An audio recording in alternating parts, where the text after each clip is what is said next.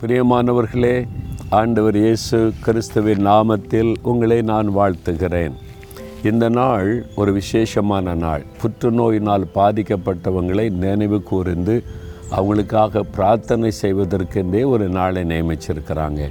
இந்த நாளில் இந்த மாதிரி உலகம் எங்கும் எத்தனையோ பேர் பாருங்கள் லட்சக்கணக்கான பேர் இந்த புற்றுநோயினால் பாதிக்கப்பட்டு கேன்சர்னால் மரண போராட்டத்தில் இருக்கிறாங்கல்ல அவங்களை நினைத்து நாம் ஜெபிக்கணும்.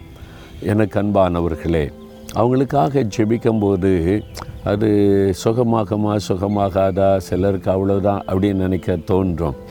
இல்லை எந்த வியாதியை சுகமாக்க இயேசு வல்லமை உள்ளவர் அந்த விசுவாசத்தோடு ஜெபிக்கணும். உபாகமம் ஏழாம் அதிகார பதினைந்தாம் வசனத்தில் கத்தர் சகல நோய்களையும் ஒன்று விட்டு விளக்குவார் சகல நோய்களையும்.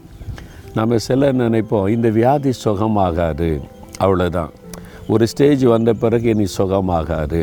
கேன்சர் வியாதியில் first stage second stage third அப்படிலாம் சொல்கிறாங்க ஃபோர்த்து வந்துட்டு அவ்வளோதான் இதுக்கு மேலே அவங்களுக்கு நோ ஹோப் இனிமேல் வந்து அவங்கள காப்பாற்றவே முடியாதுன்ற சூழ்நிலை. அந்த மாதிரி நிலைமையில் உள்ளவங்களை கூட இயேசு சுகமாக்குகிறார்.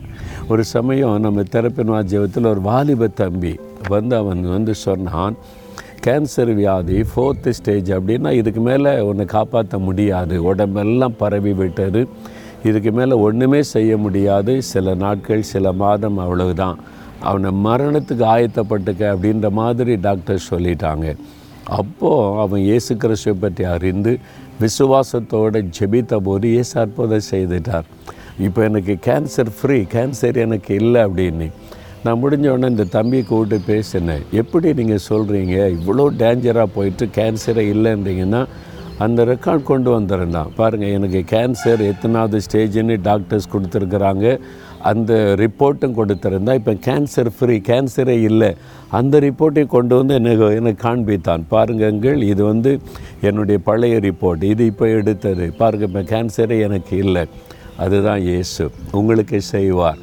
இயேசுவால் இந்த வியாதியை தான் குணமாக்க முடியும். இதை குணமாக்க அப்படிலாம் கிடையாது. சகல நோய்களையும் விளக்குவார். டயபெட்டிக் சுகர் வந்துட்டால் சாகு வரைக்கும் போகாதும்பாங்க. நான் என்னுடைய ஊழிய பாதையில் பார்த்துருக்கேன் எத்தனையோ பேர் சுகரில் இருந்து பூரணமாக சுகமாகி இப்போ அஞ்சு வருஷம் ஆச்சு பத்து வருஷம் ஆச்சு நோ சுகர் எனக்கு அந்த டயபெட்டிக் பிரச்சனை இல்லைன்னு சொல்ல பலரை நான் பார்த்துருக்கிறேன். இயேசுவால் சுகமாக்க முடியாத வியாதி ஒன்றுமில்லை. ஒருவேளை நீங்கள் கூட அப்படி பாதிக்கப்பட்டது சுகமே ஆகாதுன்ற நிலைமைக்கு வந்திருந்தா வியாதி உள்ள இடத்துல கை வைத்து ஜபம் பண்ணுங்க இப்போ. அப்படி இல்லைன்னு சொன்னால் நீங்கள் அப்படியே ஒரு கரத்தை உயர்த்தி உலகம் முழுவதும் கேன்சர் நோயினாலே பாதிக்கப்பட்டவங்க சுகமாகணும். நாங்கள் அதுக்காக ஜெபிக்கிறோன்னு எல்லாரும் இணைந்து ஜெபிக்கலாமா? தகப்பனே நீங்கள் சகல வியாதிகளை குணமாக்க வல்லமை உள்ளவர். சிலுவையில் சகல நோய்களை நீர் சுமந்து முடித்து விட்டேன் உம்முடைய தள்ளும்புள்ள கரத்தினால் சுகமாக்க முடியாத வியாதி ஒன்றுமில்லை. இந்த தம்பியை தொடும் இந்த மகளை தொடும்.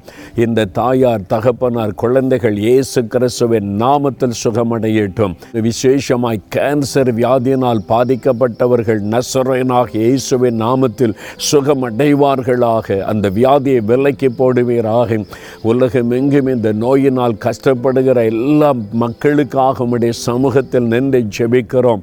சகல மக்களும் இந்த கேன்சர் நோயினால் பாதிக்கப்பட்டவர்கள் இயேசு கிறிஸ்துவின் நாமத்தில் சுகமடைவார்கள். ஆக ஒரு அற்புத சுகத்தை தாரும். இயேசு கிறிஸ்துவின் நாமத்தில் ஜெபிக்கிறோம். பிதாவே ஆமேன் ஆமேன்.